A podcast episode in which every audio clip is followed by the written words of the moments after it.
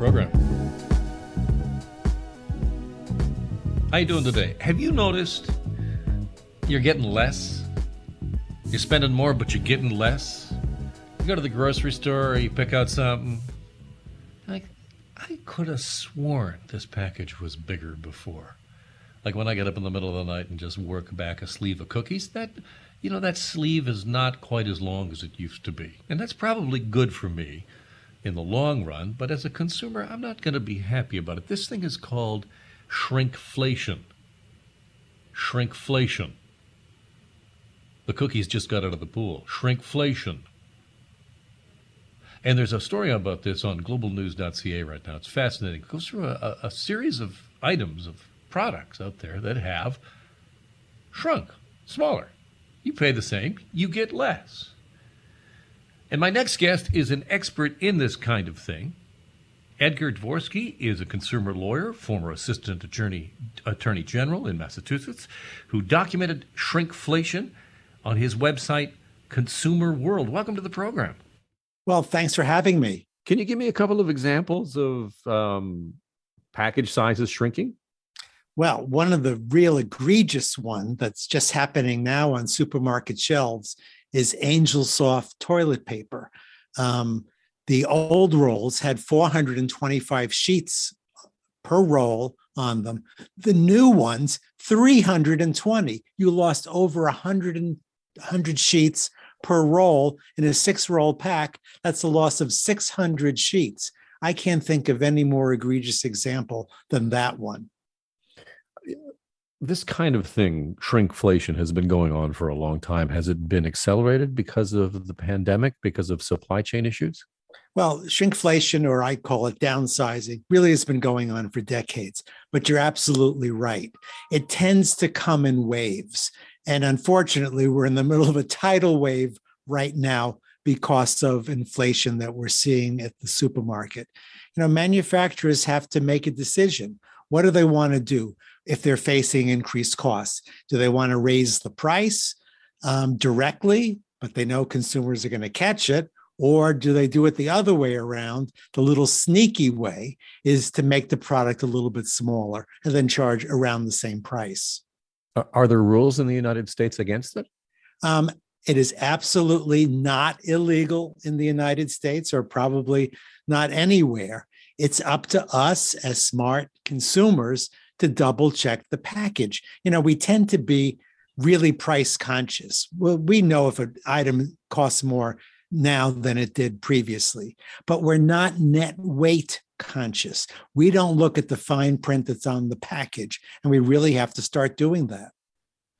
So, how do you when you when you're shopping, do you get a sense like, wait, is it just sort of your spidey sense, or how do you, how do you find these things, these examples? Because it can be hard to discern what has changed.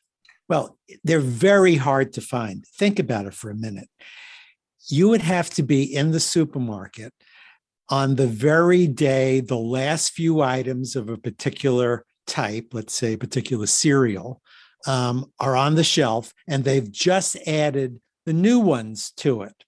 Um, what are the odds you're going to be there at the very time it happens?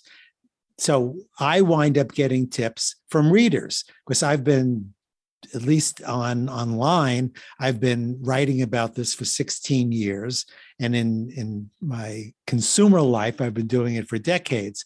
So i tend to get tips and i poke around in stores you know looking for is that one box a little taller or a little shorter than the other one? So if you see this guy kind of peering into supermarket shelves that's me. The manufacturers can't be happy about all of this well, they're probably not happy that it gets publicized because I think it gives them a little bit of a black eye because consumers feel taken advantage of. Um, it's one thing if you raise the price, people understand it's inflation, they may not like it, but at least they know what's going on. Here, this is done in kind of a sneaky way. I mean, for example, I pardon me, I have on on the website now at consumerworld.org um, post honey bunches of oats cereal to look at these pictures side by side of the two boxes. One is 14 and a half ounces, one is 12 ounces. They look identical head on.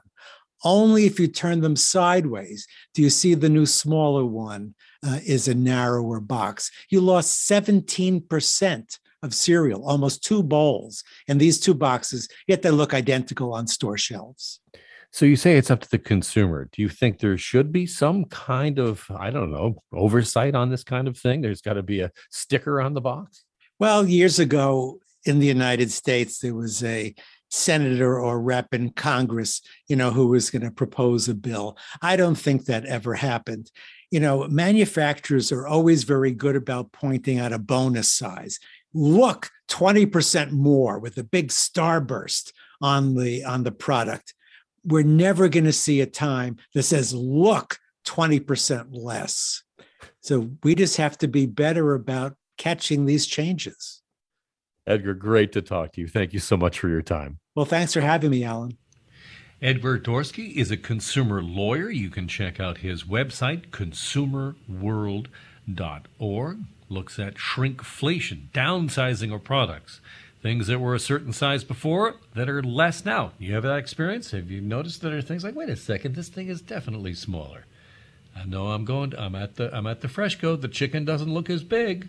It doesn't look as big, but my goodness, that price. I'm just going to have to get a second mortgage to get this chicken.